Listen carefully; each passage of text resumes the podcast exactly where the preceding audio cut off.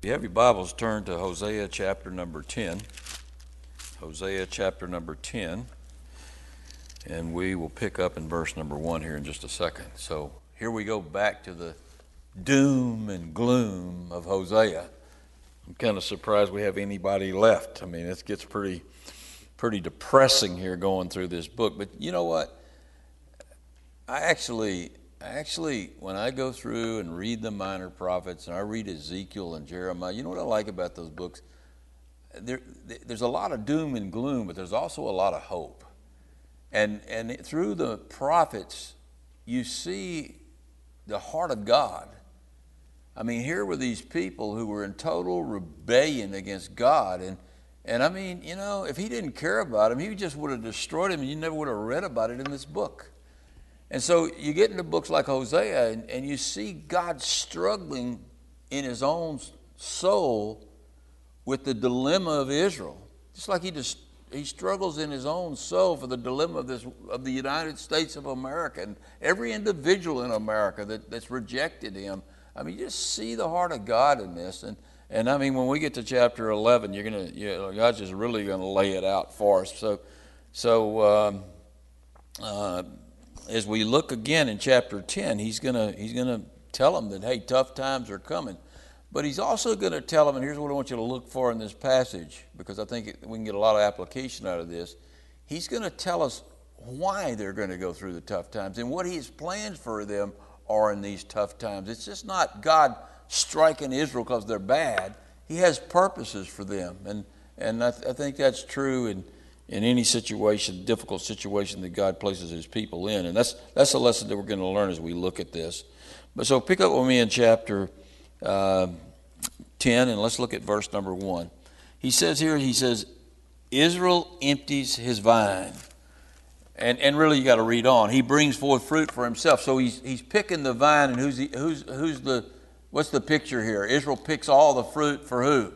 For themselves. And according to the multitude of the fruit, there hasn't been a change in their attitude or the change of their gratitude towards the Lord. According to the multitude of the fruit, in other words, the Lord says, the more I bless them, the more they've increased their altars to pagan gods. And, and then he goes on to say, according to the bounty of the land, they've embellished the sacred pillars. I think he's talking about the sacred pillars there at in uh, Samaria there at the temple of the golden calf. And so uh, the more they, the more money they made, the more they spent on themselves, and the more they they spent in their temples of their pagan gods. And so you can see the heart of God in this. I mean, God's blessing them, and even in this time, He's continuing to bless them, but they, they're not thankful in their hearts toward the Lord. Then He says in verse number two, He says, Their heart is divided. You, you know, I, I think that's an indictment on a lot of people, even in the church. Their heart is divided, and so now they're held guilty. And so the Lord will break down their altars and he will ruin their sacred pillars. In other words, what Hosea is pointing out right here, speaking on behalf of the Lord, is that at this point in the, the nation's history, they had a form of Yahweh worship. They believed in Yahweh God to a certain degree, but their hearts were divided. And, and, and, and so the way they felt were there were a lot of ways to heaven. There were a lot of gods. That Yahweh God or Jehovah God wasn't the only God. There were other gods that, that, that they could benefit from by worshiping those gods. That they could benefit by, they could benefit and, and maybe get some protection from those gods and some blessings from those gods. And so instead of giving all of their love to Yahweh God or Jehovah God, they, they, their hearts were divided. And so God says He will break their altars and He will ruin their sacred pillars. You know, I think what God wants from all of us just like he wanted from Israel, was a single mindedness, a, a, heart totally set on the Lord. You know, that's a New Testament principle. You know, God says, come out and be separate. Uh, set your thing, your mind on things above and not on things below. And so many of us are, are we have divided hearts. We might not worship other pagan gods, but we, we divide our attention among so many things that, that we really don't give the, the attention to the Lord that he deserves. And so we're double minded, as James says, and we're unstable in all our ways. And that's a double minded man is, or a double minded woman is, is, is uh, not what we should be as born again believers. He says in verse number three, For now they say we have no king, because we did not fear the Lord. And as for a king, what would he do for us? I mean, all their kings were terrible. And so the Lord is saying there's a time coming soon where you're not your, te- your king, even though it's a terrible king, is going to be taken away. But it really doesn't matter. Even if you have a, had a king, what would he do for you? He'd just lead you into more trouble, into more evil things. And then in verse number four, he says, They have spoken words swearing falsely in making a covenant. In other words, they talk a lot about doing the right thing. They talk a lot about the Lord and about His covenant, but you can't believe anything they say. Thus, judgment springs up like weeds or hemlock in the furrows of the field. In other words, how, how, if you, any of you ever garden? I've tried it a few times. It's a very frustrating thing to do. If you're going to garden, you better be ready to keep that garden because it is absolutely amazing how fast the weeds will cover the, the good stuff. And uh, if you don't take care of that garden, very soon it's entirely covered in weeds and you don't bear any fruit in your garden. And that's what he's saying right here. And then it, it, it, what they were doing, they were not taking care of their garden. They were not taking care of their souls. They were not singly, single-minded toward the Lord. And so they had allowed themselves to become more and more wicked until they were just covered in weeds and wickedness. And then all of a sudden the garden's no good and, and the garden's judged and the garden's destroyed and it's plowed up. And that's what God's saying is about to happen to Israel. Then he says in verse number five, he says, The inhabitants of Samaria fear because of the calf of Beth Aven uh, for its people mourn for it, and its priests shriek for it, because its glory has departed from it. What he's saying here, he's predicting the time when the Assyrians were going to come down and they were going to destroy their temple to the golden calf there in Samaria. And uh, it, Samaria should have been Bethel, the house of God, and their temple should have been Bethel. And so God kind of mocked them. He calls it uh, Beth Aven, which means house of nothing. In other words, that house is absolutely worthless. Even though the golden calf was their representation of Yahweh, God says it's a house of nothing. It's absolutely worthless to be. Your entire history, from the time that there was this split between Rehoboam and Jeroboam, and, the, and Jeroboam uh, made the golden calf so Israel would stay there and worship. From that time on, it was actually, to God, in God's mind, it was Beth. It was, it was abs- the house of nothing, absolutely nothing. But when that calf's taken away and, and, they're, and they go into captivity, all the people are going to mourn for the calf. They're not going to mourn for the Lord, they're going to mourn for their pagan worship. And all the priests will shriek for it because its glory has departed from it. Then he says in verse number six, he says, The idol also shall be carried off, off to Assyria as a present to King Jareb. Now, King Jareb more than likely is Sargon II of Assyria, the one who came down and uh, destroyed the nation of Israel. It's just another name for him. Sargon was a title, and King Jareb was probably his name. And it says, Ephraim shall ref- shall receive shame, and Israel should be ashamed of his own counsel. At that particular time, the priest there at the temple where the calf was, and they considered themselves the priest of the Lord, and probably most of them were Levites, they were saying, Hey, man, don't worry about things. Don't listen to prophets like Hosea. Don't listen to prophets like Amos. Things aren't as bad as they say they are. Uh, listen to us. Hey, we've got hope and the Lord loves us and we're going to have peace and we're going to have prosperity. But then when judgment comes, they're going to realize they're going to be ashamed of their own counsel. And uh, they're going to receive shame because the very idol that they were worshiping, this golden calf, is going to be carried off and it's going to become a trinket in the palace of King Jareb. Some god, right, that can be defeated and carried off uh, and become a trinket in the, in the palace of a pagan king.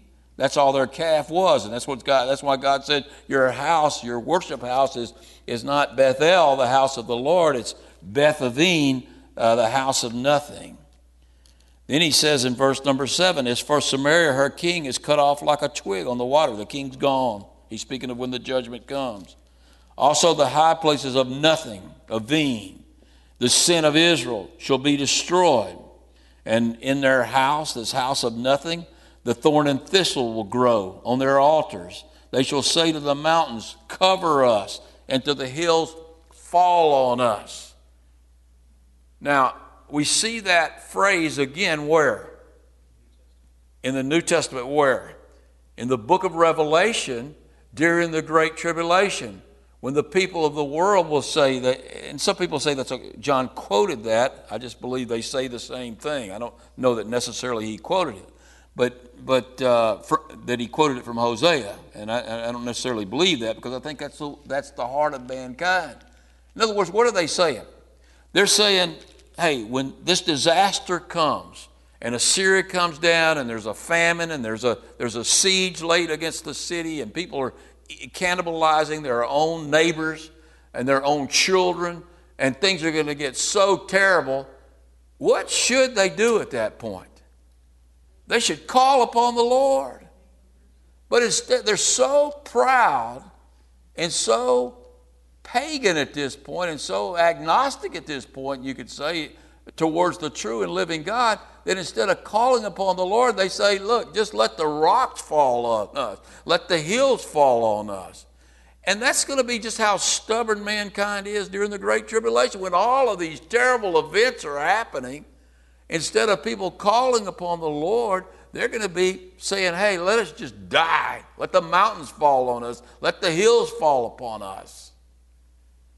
You know, I've mentioned this before, but, but I remember talking to uh, I forget his first name, but his last name was Price, the guy who had the church next to us when we were over on College Saloon. And I was saying, you know, maybe the Lord's going to send revival, and before he sends revival, he's going to send some kind of disaster that will wake people up. And I remember him saying, very distinctly, him saying to me, What's it going to take? I mean, if Katrina didn't do that, if that didn't wake the people of Louisiana up and the people of the nation up and cause revival, what's it going to take? And, and, and then after that, we had Rita. We've had all sorts of disasters and problems and terrorist attacks and all of that kind of stuff. And, and you wonder, what is it going to take? You know, I don't know if it's possible because I think before people will call upon the Lord, they will say, Let the mountains fall on us, let the hills fall upon us. Most people. I'm sure there were some people who were saved through Katrina. In fact, I know of some people who were saved through the, that disaster or drew close to the Lord through that disaster. But, but uh, would that necessarily cause a revival? I don't, I don't think so. Then in verse number nine, he says, O Israel, you have sinned from the days of Gibeah. There they stood, the battle of Gibeah against the children of iniquity. And, and they didn't get the point, is really what he's saying in that last phrase. It did not overtake them. It didn't overtake their souls. They didn't, they didn't take it to heart what was happening there. You remember the story. We kind of started it last week when the, when the Levite priest uh, went to a town of Benjamin and they, the men came out and wanted to have relations with him.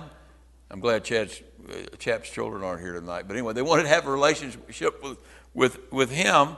And uh, the host of the house said, No, he's, he's a guest in my house.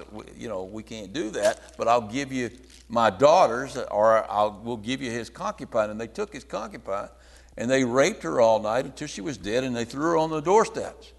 Well, after that, the priest took the woman, and it just shows how bad off he was spiritually. He took her up and cut her up into pieces, and he sent a piece to every tribe in Israel. And the tribes of Israel were furious at how wicked the Benjamites had become. And so they came against them at this battle of Gibeah, and they fought this great battle. And if you remember, they w- pretty much wiped out the, the whole tribe of Benjamin. And the point that he's making right here in that great battle that took place within their own nation, they should have gotten the point. That, that look what happens. Look at the judgment of God when you become this wicked. And the whole nation now had become this wicked. And so uh, God says, hey, you, you didn't get the point of the battle of Gibeah. You didn't get it at all. And then he says in verse number 10, he says, When it is my desire, then I will chasten them. People shall be gathered against them when I bind them for their two transgressions. Now, we don't know exactly what those two transgressions are that he was speaking of, but I, can, I, I guess you could, from the context of the book, you could figure it out. What was their big sin? The biggest idolatry. Idolatry. And they had, for, they had forsaken the Lord.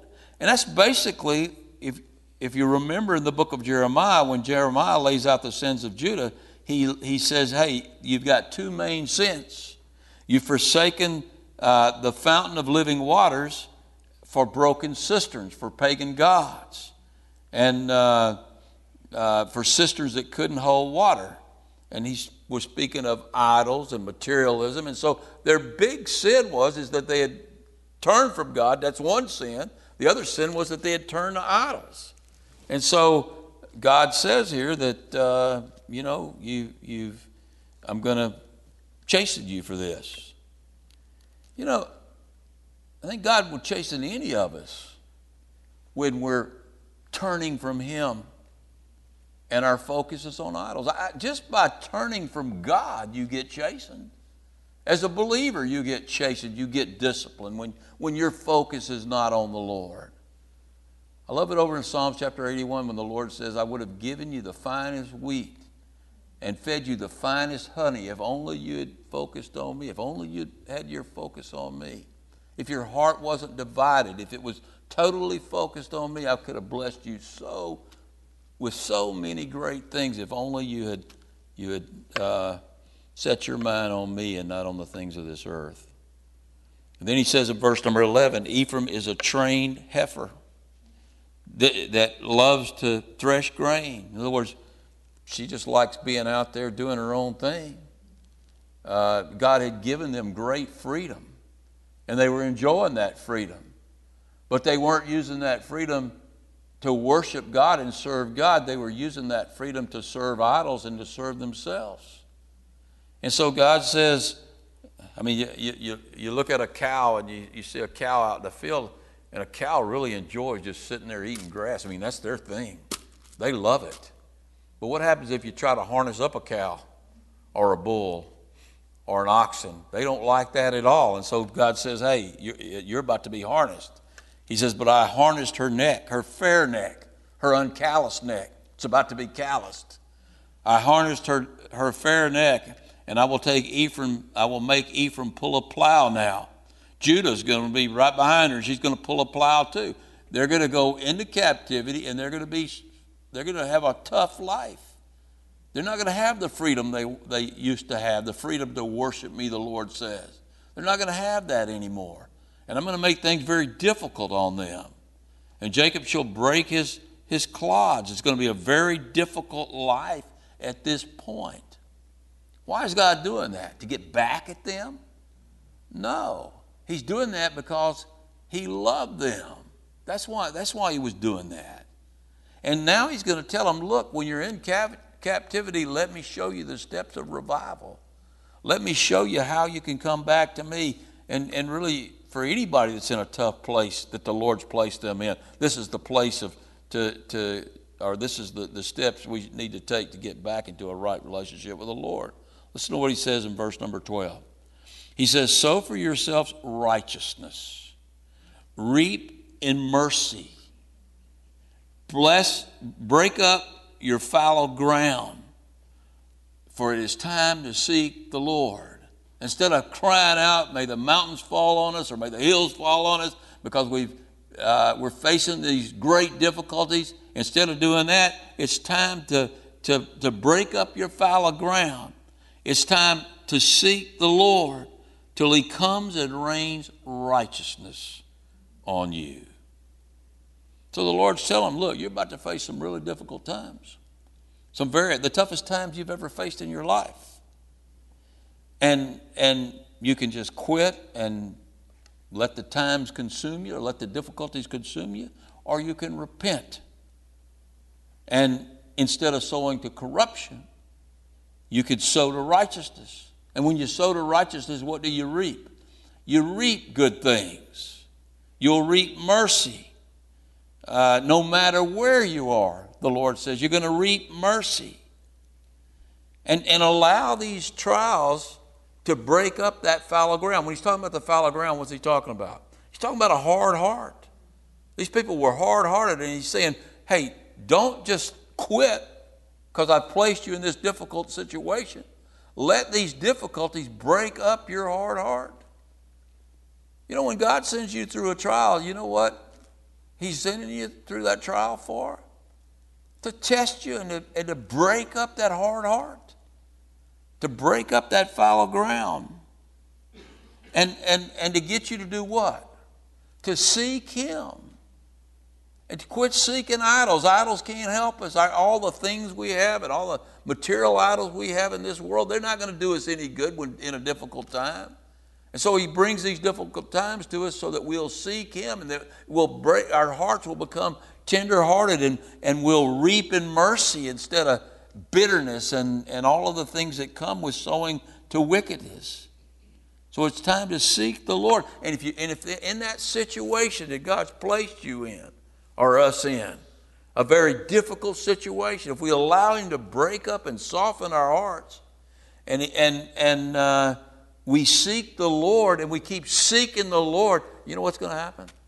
He's going to rain down rain. We all know about rain in Louisiana, don't we? That's the kind of rain he's talking about. He's going to rain down, and they really understood what rain was about because they lived in an arid climate.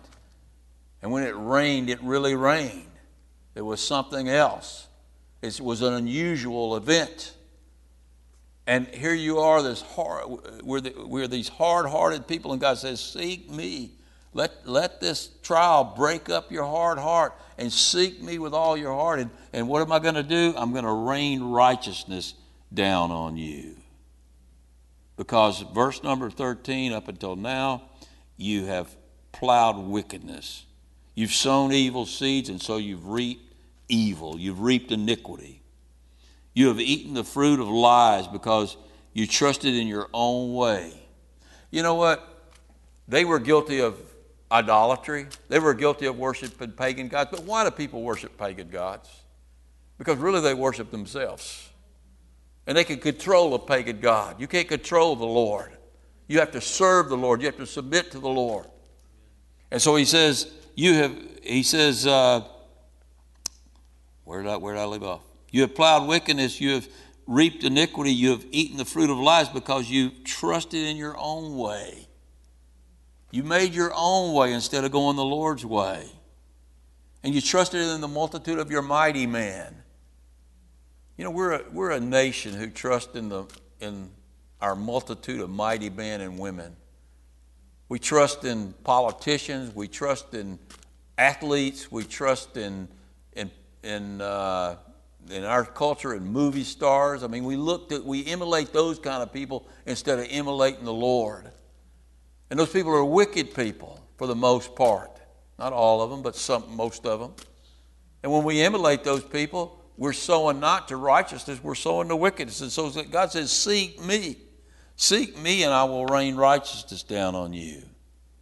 And then he says in verse 14, he says, Therefore, tumult shall arise among your people, and all your fortresses shall be plundered as Shalmaneser or Shalman. That's, I think he's speaking of Shalmaneser there, who, who plundered uh, Israel uh, in the eight, around 800 BC, and this is happening around 700 BC. So 100 years before that, they had gotten a taste of what was going to happen to them now.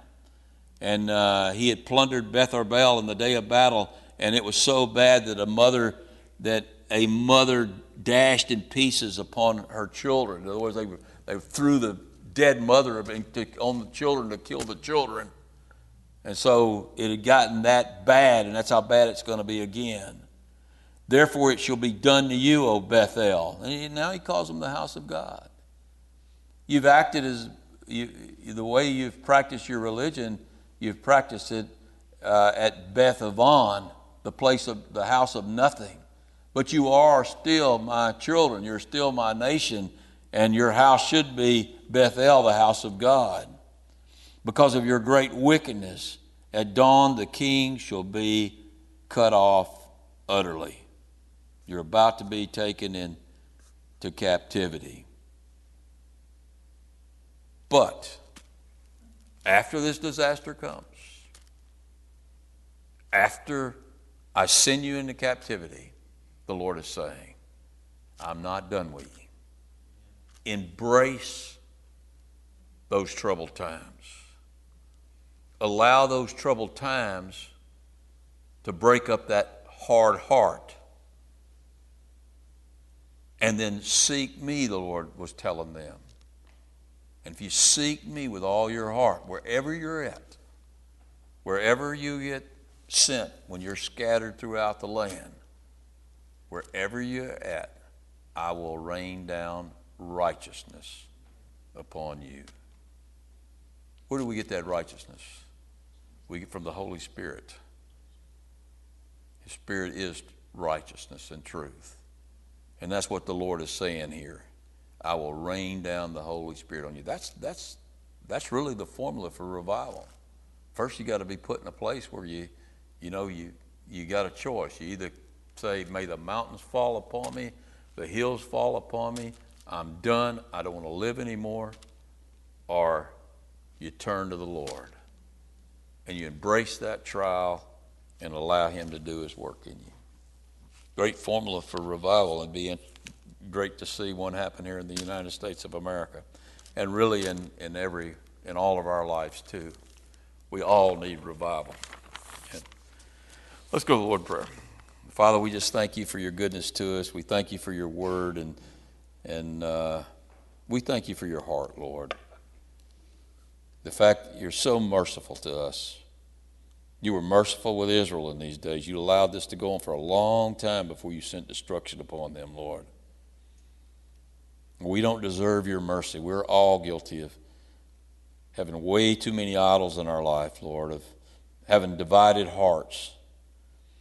So, Lord, before those disasters come, help us to, to embrace the trials of life and help us to break up that our fallow hearts, Lord, and to to seek you with all our hearts and with all our minds and with all our souls. And Lord, we just we just long for the day when you rain righteousness down upon us when we're filled with the Holy Spirit in a way beyond anything we've ever experienced. It's a process, Lord. We thank you for being so merciful and so loving to us and allowing us to be your children. Through Jesus Christ our Lord. In his name I pray. Amen.